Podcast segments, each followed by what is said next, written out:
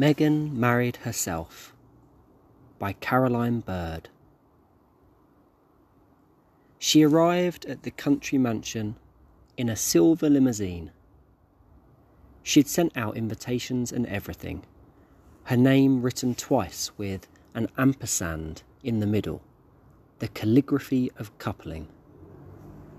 She strode down the aisle to At Last by Etta James, faced the celebrant like a keen soldier reporting for duty, her voice shaky yet sure. I do. I do. You may now kiss the mirror. Applause. Confetti. Every single one of the 140 guests deemed the service unimprovable, especially the vows, so from the heart. Her wedding gown was ivory, pointedly off white.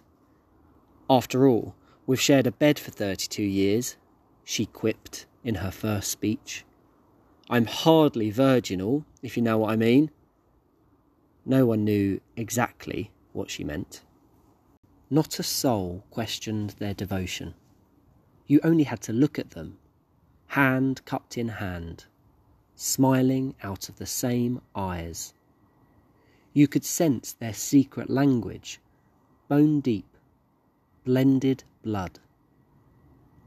Toasts were frequent, tearful. One guest eyed his wife, hovering harmlessly at the bar, and imagined what his life might have been if he'd responded, years ago, to that offer in his head. I'm the only one who will ever truly understand you. Marry me, Derek. I love you. Marry me. At the time, he hadn't taken his proposal seriously. He recharged his champagne flute, watched the newlywed cut her five tiered cake, both hands on the knife. Is it too late for us to try? Derek whispered to no one as the bride glided herself onto the dance floor, taking turns first to lead, then follow.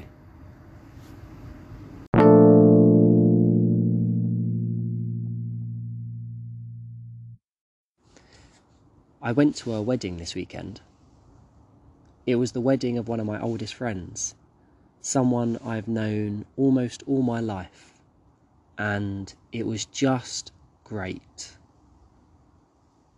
I think weddings can be quite surreal experiences, and this wedding was particularly surreal. There was only 30 guests, and throughout the day, everyone remained socially distanced. Everyone, bar the couple, wore masks during the service itself, and it was particularly surreal not to be able to just look around and see so many people smiling throughout the service.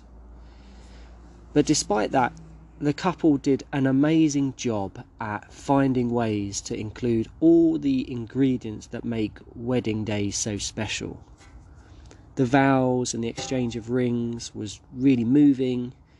The reception and photography was all beautiful. The speeches were heartfelt and hilarious. And there was even a socially distant silent disco that left me feeling as excited as any wedding I've ever been to. I do find the idea of weddings to be quite strange. They are this moment that's imbued with huge significance. For many people, they're the most important days of their lives. Yet they're also filled with a lot of quite bizarre moments and strange traditions like throwing confetti or cutting the cake and all that kind of stuff. I think of wedding days as both incredibly profound and also a little bit silly. Especially in England, I think we participate in weddings in a slightly ironic way, slightly tongue in cheek. We take the day seriously and give it a lot of reverence and respect, but we also ensure it's filled with humour and levity and moments where we step back from the weightiness and just have a laugh, often at the groom's expense. this combination of the profound and the silly is played out in this poem. I think the poem is a parody. Firstly, I think it's a parody of the rituals and cliches of the wedding day itself. Lines like, You may now kiss the mirror, applause, confetti. On another level, I think it's also parodying what weddings represent and how our conceptions of love and our understanding of healthy, enduring relationships is changing.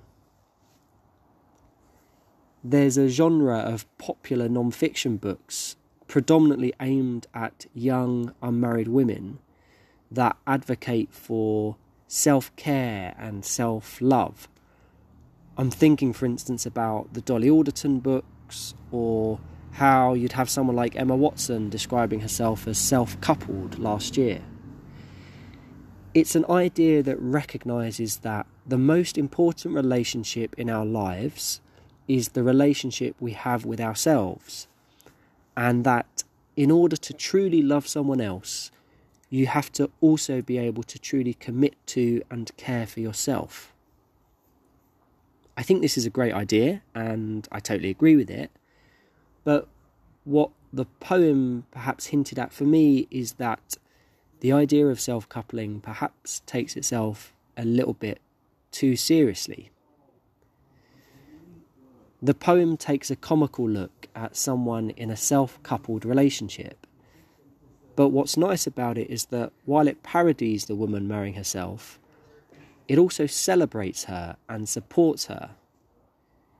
It smirks at the way she kisses the mirror, but it also admits that the service was unimprovable. We respect Megan, we admire her, maybe even perhaps we envy her.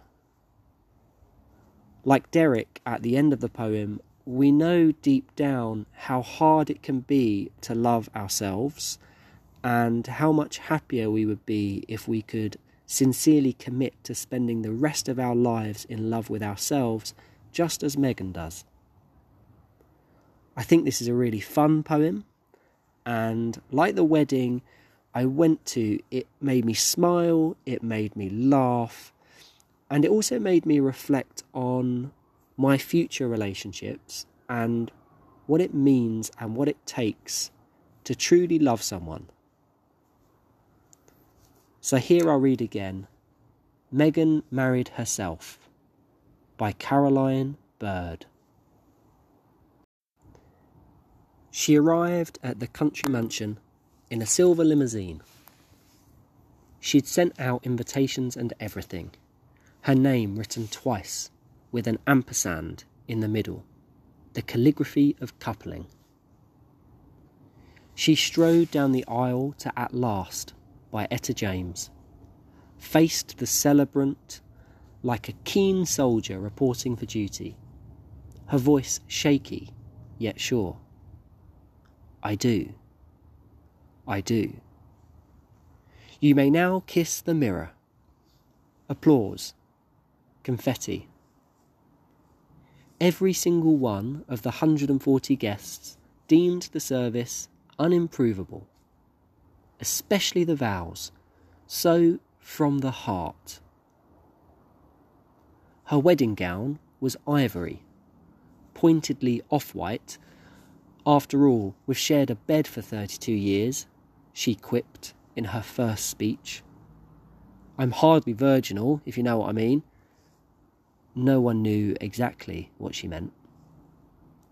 Not a soul questioned their devotion. You only had to look at them, hand cupped in hand, smiling out of the same eyes. You could sense their secret language, bone deep, blended blood. Toasts were frequent, tearful. One guest eyed his wife, hovering harmlessly at the bar, and imagined what his life might have been if he'd responded, years ago, to that offer in his head. I am the only one who will ever truly understand you. Marry me, Derek. I love you. marry me. At the time, he hadn't taken his proposal seriously. He recharged his champagne flute, watched the newlywed cut her five tiered cake, both hands on the knife.